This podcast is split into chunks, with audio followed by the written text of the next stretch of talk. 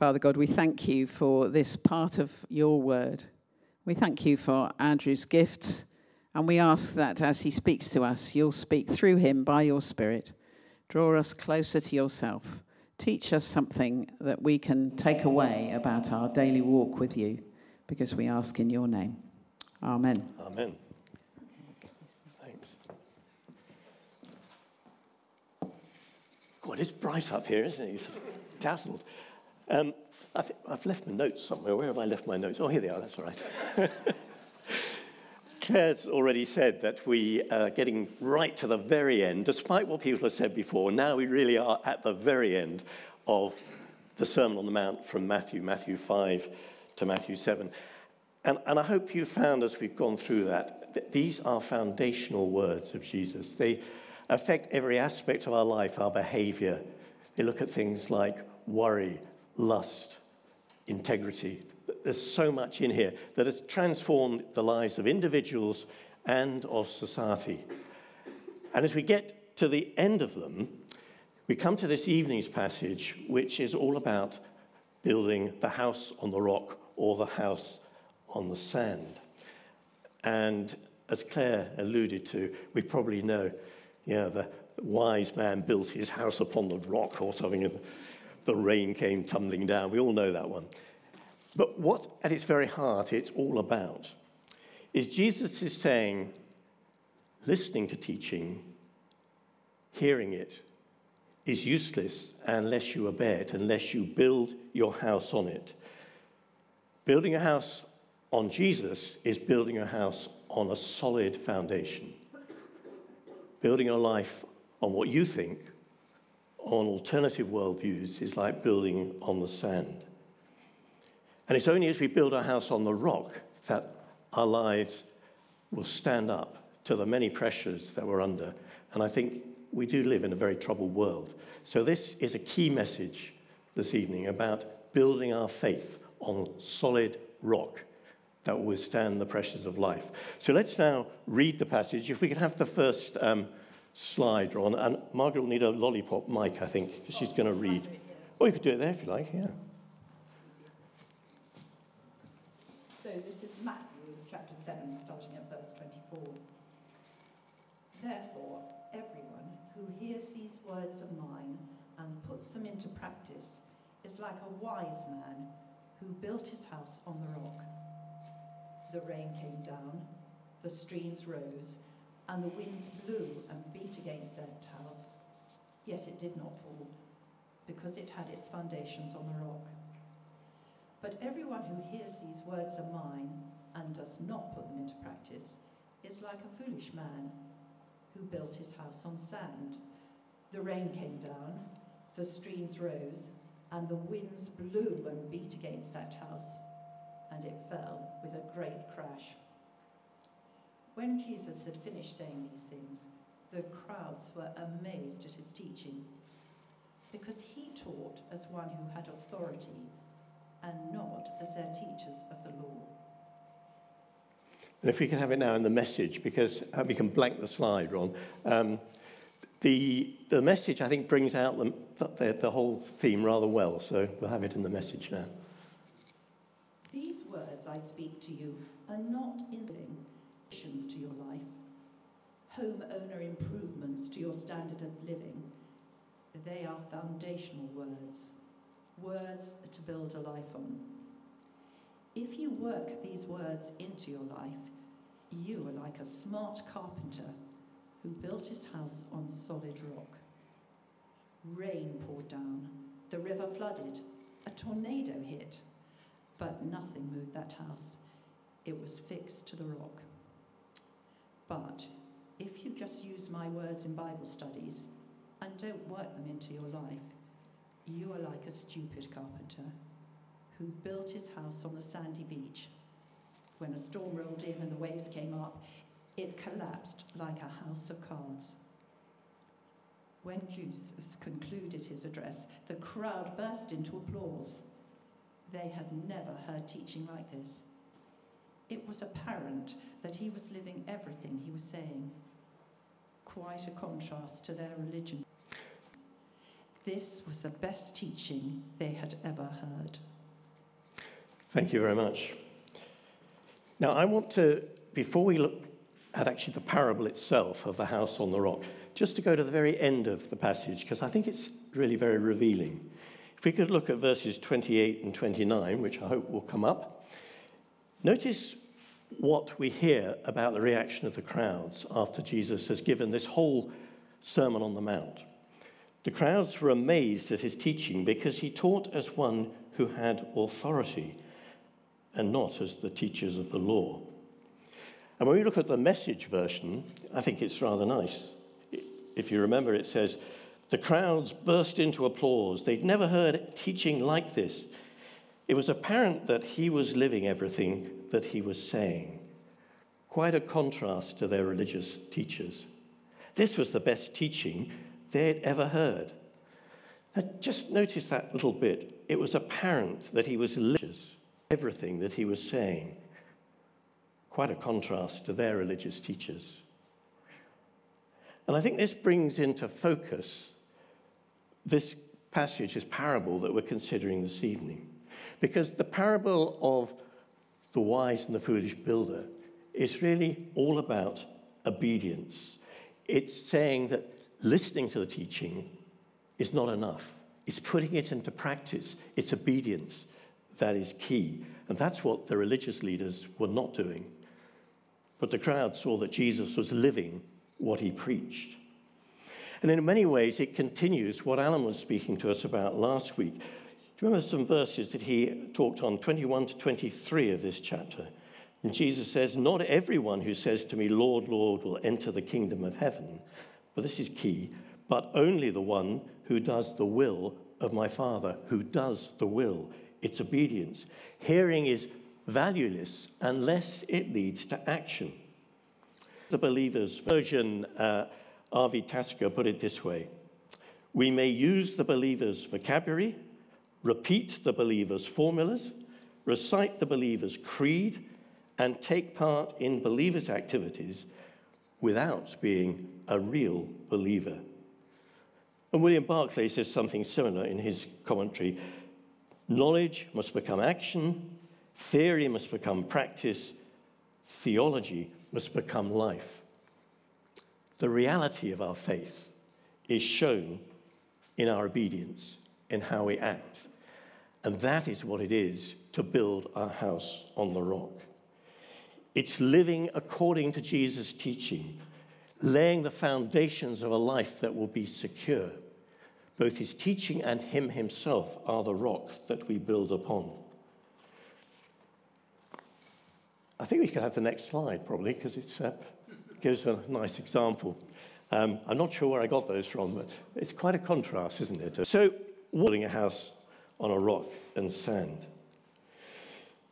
So, what is it the key then? I think the key message we want to get across this evening is that obedience to Jesus' teaching provides that firm foundation for life. And as with most of Jesus' parables, he was speaking in a way that would be very familiar, or about a topic that would be very familiar to those who were hearing him. Because what he was doing here is talking about local building practices in Palestine at the time. And we get a better feel of that if we think about how Luke gave the same parable. It's a slightly different emphasis because Luke says it's all about the depth of your foundations that makes the house stand. He puts it this way in Luke 6:48. The person who puts Jesus' words into practice is like a man building a house who dug down deep and laid the foundations on the rock. In contrast, house on the one who hears my words and does not put them into practice is like a man who builds his house on the ground without foundation. So there's a slight difference in emphasis, but it's the same message. It's the foundations that are key. You've got to dig down and reach solid rock if your house is going to stand.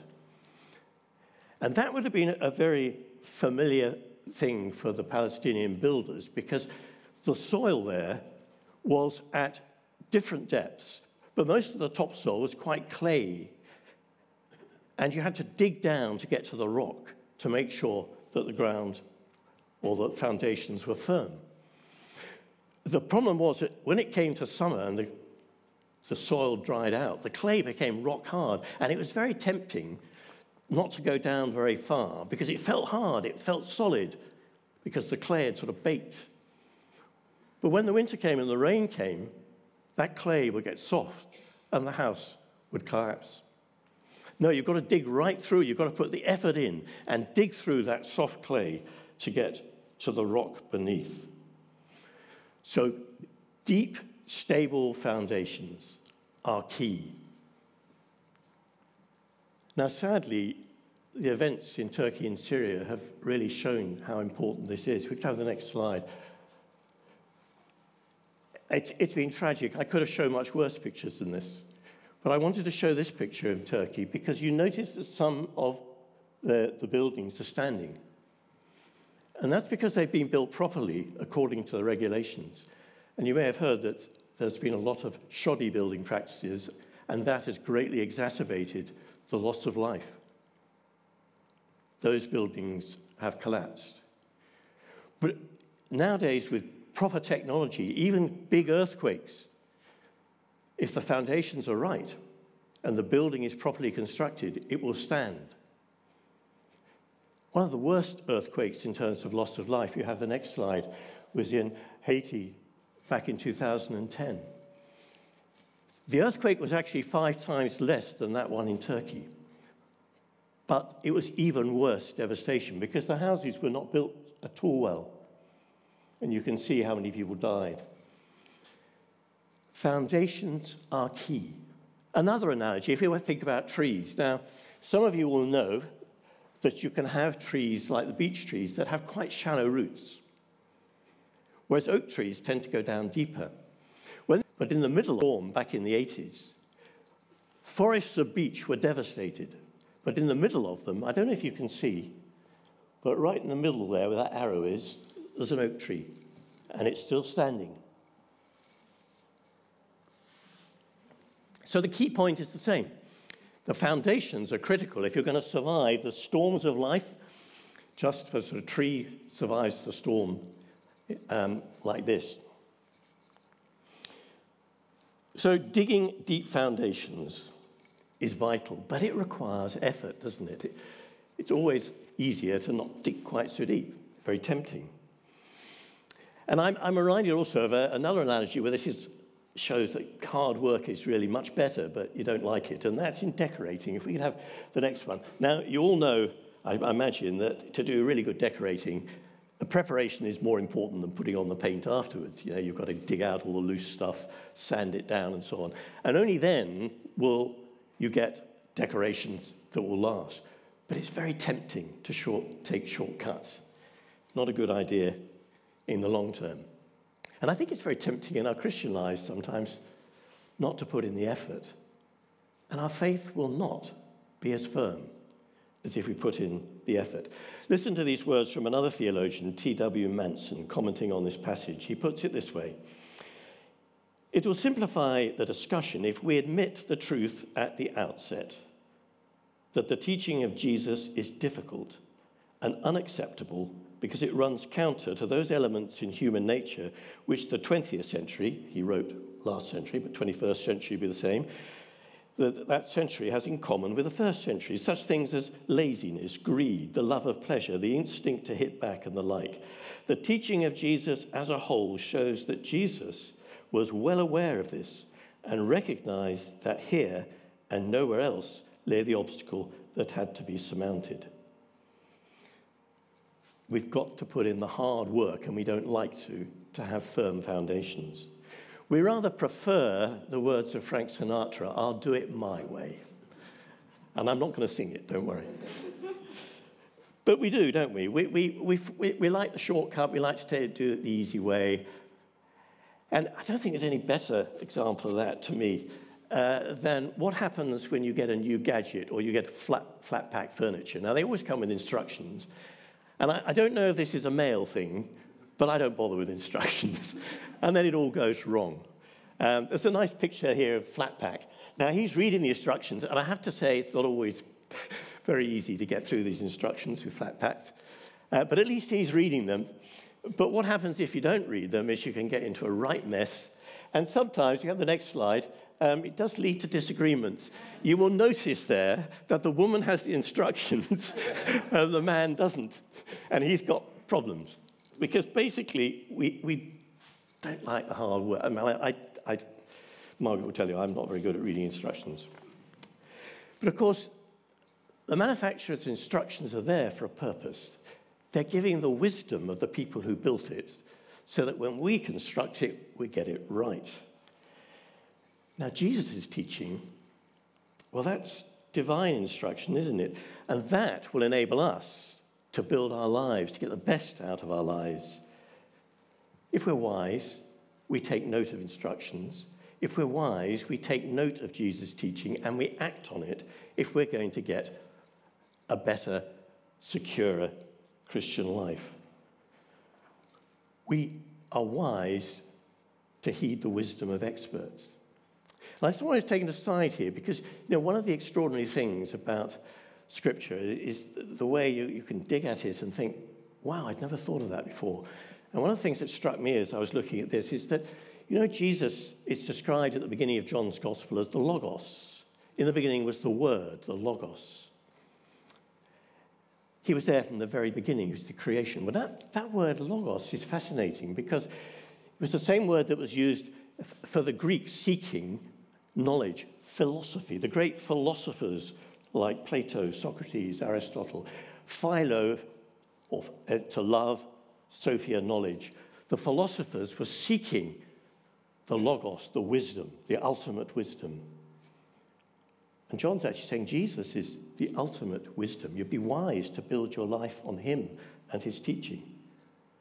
But John was saying more than that because in Proverbs and other passages of the wisdom literature, we have this whole theme going through of God's wisdom being foundational.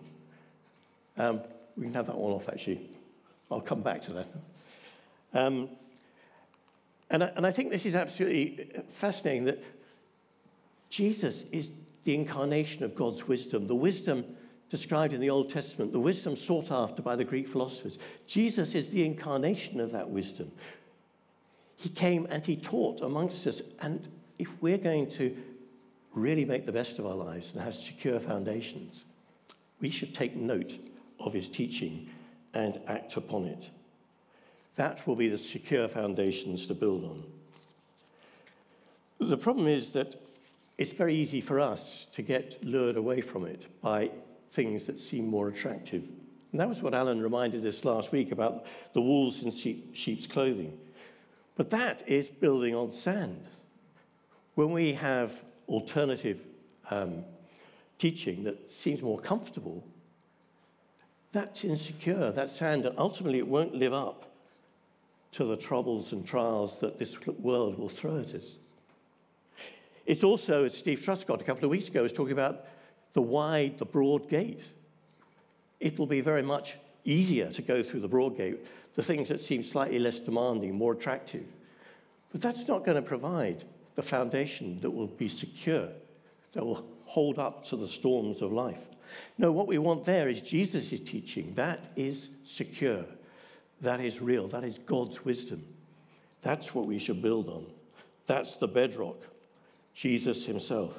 Elsewhere, as we sang earlier, Jesus is described as the cornerstone that holds the building together that we should build on. That is what Jesus is. That is who we should build on. That will give us secure life.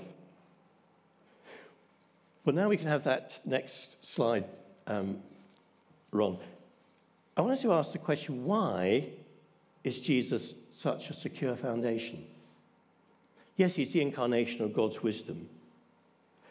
But one of the things that really struck me as I thought about this was those words of Jesus. The many I am sayings of Jesus in John's Gospel. The one that really came home to me was where he says, I am the way, the truth, and the life. He's the way because through his death and resurrection, he provides a pathway for forgiveness of sins, sins that separate us from God. He opens up the way into God's presence. And it's as we follow Jesus' way, we follow the wisdom of his teaching, that we experience life in all its fullness. But also we have that hope of eternity with him. And that is something that is secure, that we can hold on to. That hope in eternity is the life. Jesus is the life. Not only does he make a better life here, but he gives us the hope of eternal life, a life with him forever. That brings hope in an uncertain world, a bedrock on which we can live our lives in troubled times. And then he describes himself as the truth. He's the source of all truth, as we've seen. He is the ultimate incarnation of wisdom. He embodies the eternal truth of God himself. In today's world, so easily it's the custom to go with what you think. If it seems okay to you, it's true. There's a very much more a relativistic concept of truth. But Jesus says, no, there is one truth. I am the truth. I am the way, the truth, and the life. And Jesus really does make sense of life. He is the truth that makes sense of every aspect of the way we live, our future, every aspect of our life. And I have to quote C.S. Lewis because it seems obligatory. So if we could have this quote. I like this one. He says, "I believe in Christianity as I believe that the sun has risen, not only because I see it, but because by it I see everything else." Jesus makes sense of every aspect of life. So he's a secure foundation on which to build our lives. As we live as his disciples, trusting in him, obeying his teaching, experiencing his power in our lives, we're building on firm foundations that are eternally secure and that will produce an edifice of Christian character which none of the storms of life will destroy. But how do we do it? How do we go about developing those lives of obedience, building the deep foundations? I suppose in many ways I'm going to be repeating a bit of what Alan said last week. Well, as you know, I quite like alliteration, and I'm going to have 3 L's just to finish with. So if we could have step 1. We've got to listen to Jesus' teaching, to listen to him. We won't be able to obey his teaching unless we listen to his teaching. And how do we do this? It's like the same worn record, isn't it? Because it comes back to reading the scriptures, reading the Bible, which contains his teaching. More than that, though, it's listening to other people expounding the scriptures, reading other people's views on what the passage means, meditating on it ourselves, listening to Jesus through the scriptures. Because at the end of the day, that is Jesus' teaching for us. Paul says to Timothy in 2 Timothy 3:16, 17, these well-known words, which I hope will come up. Ron, can you take the next one? All scripture is God-breathed and is useful for instruction, for conviction, for correction, and for training in righteousness, so that the man of God may be complete, fully equipped for every good work. So we need to allow time and space in our lives. We've had so much of this, and the trouble is, we all know it really, don't we? But it's putting it into practice. It has to be a priority in our lives, spending time reading scripture, meditating. And we need to do it prayerfully. We need to be open to the Holy Spirit revealing new things, convicting us, correcting us, directing us in new ways, showing us areas where we need to change. And he says we do this as we listen to him through scripture, as the Holy Spirit makes those words alive to us, that we realize the truth of those words in Hebrews 12, which again I hope will come up. For the word of God is alive and active, sharper than any double-edged sword. It penetrates even to the dividing soul and spirit, joints and marrow. It judges the thoughts and attitudes of the heart. As we listen to God speaking through Scripture, it changes our lives, redirects. Our foundations get deeper. But step two, I put as learning, because we can listen. We can have the next one, there we go. But we've got to really get it inside us. And part of what I said is already about listening, meditating, and so on. But I rather like this second collect, this collect here, which is the second Sunday in Advent.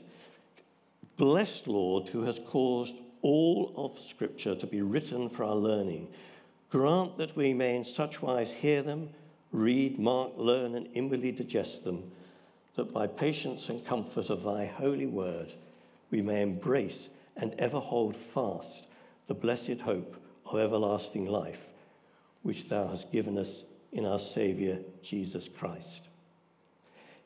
I love some of those old collects because they're so rich, aren't they? But the thing I really like about this is the words of inwardly digesting, because that's what we need to do with Scripture. As we read it, as we meditate on it, what we're looking for is the content of Scripture to become part of us. When you digest food, it's assimilated into your body, so you grow. And it's as we read Scripture and meditate on it, we have to learn it, we have to digest it, so that it becomes part of the way we live. So that when we meet new situations, when we meet troubled situations, the Scripture has built within us a way that we can react in a Christ-like way, a way that has that sense of hope when things look bad. Our secure foundations as we learn God's Scriptures. Jesus becomes the foundation of our lives. And how do we translate listening into learning? Well, I guess it comes back to doing it regularly. If we can have the next slide. I mean, this is, I found it really helpful to use a regular time of Bible study with other people's experience through commentaries, Scripture Union notes, making the passage come alive, talking about it with other people. When you go away from a church service, do you ever sort of say, what did you think of that? Or, I didn't agree with that. Or, in other words, thinking about it, challenging yourself and others so that it becomes part of you. It's not just listening, it's learning. One of my problems as I get older is my memory is not nearly as good. And other people know, obviously recognize that that's the case. And so I've taken now, it's relatively recently, to writing a journal so that I don't forget. It sort of reinforces it within my brain. And I also realize the importance of not cherry-picking bits of Scripture, but working through it methodically, so I'm not just reading the bits I'm familiar with, which I'm happy, comfortable with. There's lots of things we can do, talking to others about what we've read. And then, finally, from listening, learning to living, and that's really what we've been talking about, because we listen, we learn, but building the foundations requires that obedience. It's got to be action, not just the listening. We must live out what we've read. We must live out Jesus' teaching. I often find that when you start, you're prompted by something you've read in Scripture. You think, that's interesting, but how do I put it into practice? And sometimes there's a barrier almost. But as we start trying to do what we've read, obey Jesus' teaching, to me it's a bit like servo assistance. You know, when you put your foot on the brake or you turn the steering wheel, you start the process, but then the engine kicks in and empowers the braking and it empowers the steering. And if we start putting in the effort, I really do believe that the Holy Spirit empowers those actions. And it's as we begin to do this more, as we, if you like, exercise our spiritual lives, we get almost the endorphins that you get in ordinary exercise. As you exercise spiritually, you do sense that spiritual well-being. And your faith will grow. And your foundations will be deeper and more secure. And so then, if we can have the next slide, when the storms of life come along, we've got that depth of foundation that will hold on. Proverbs 10:25, when the storm has swept by, the wicked are gone, but the righteous will stand firm forever. Faith has dug deep foundations as we've listened, we've learned, and we put it into practice. And then when the hard times come, we'll be better equipped to face the storms of life. So, to finish, let's have that slide just to remind us of what we've been talking about. The two builders, those who build on the firm foundation, obeying Jesus' teaching, living it, learning it, Christ, our rock, will be able to stand the pressures of life more fully. It's a lifelong project, but it's well worthwhile. Jesus will shape us into the sort of people he wants us to be, the sort of people that can cope when life throws difficult things at us.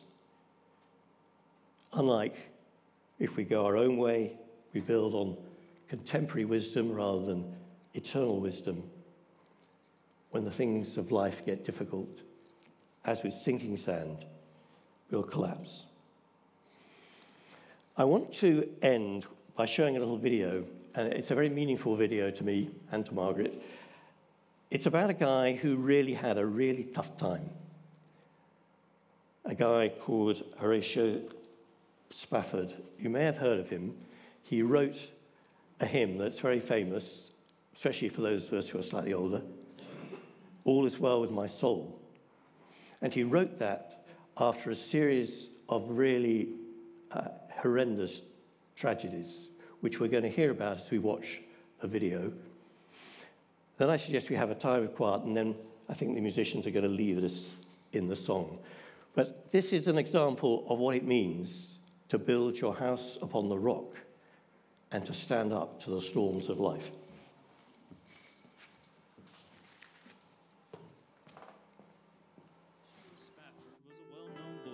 Businessman in Chicago in the 1860s, where he lived with his wife Anna and their 5 children.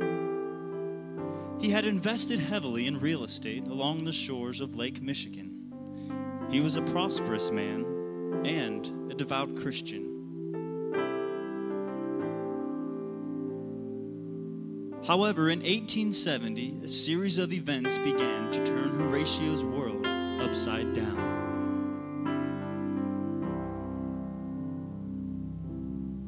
That year, Horatio and Anna's only son died of scarlet fever at the tender age of only 4.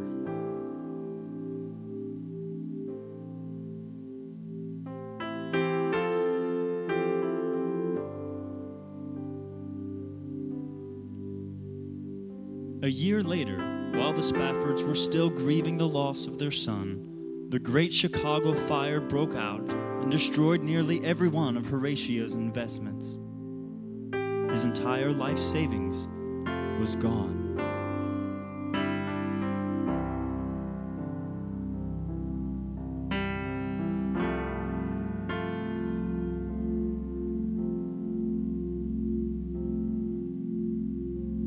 Aware of the toll these disasters had taken on his family, Horatio decided to take his wife and 4 daughters on a holiday to England, where they planned to accompany the famous evangelist D.L. Moody on his next crusade. However, just before they set sail, a last-minute business development forced Horatio to delay. Not wanting to ruin the family holiday, he persuaded his family to go on as planned, and he would follow along later. With this decided, Horatio stayed in Chicago while Anna and the girls boarded the French steamship Ville du Havre to set sail for England.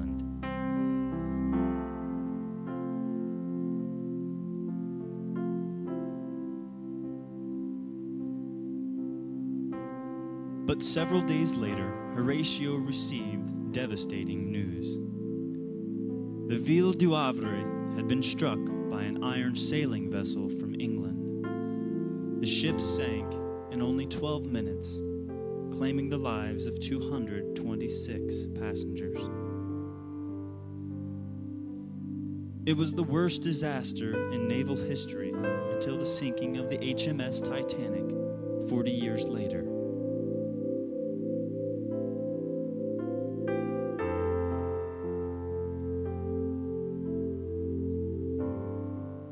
The next day, he received a telegraph from Anna from Wales. It read these 6 words: "Survived alone. What should I do?" The Spaffords' 4 daughters were among those who perished.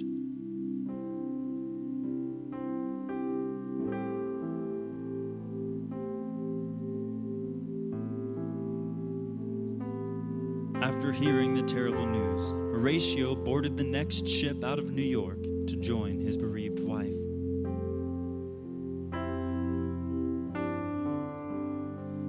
During his voyage, the captain of the ship called him to the bridge. "A careful reckoning has been made," he said, "and I believe we are now passing the very place where the Ville du Havre sank." And it was there, while staring into the watery grave of his beloved daughters, that Horatio penned the words to the great hymn, "It is well with my soul."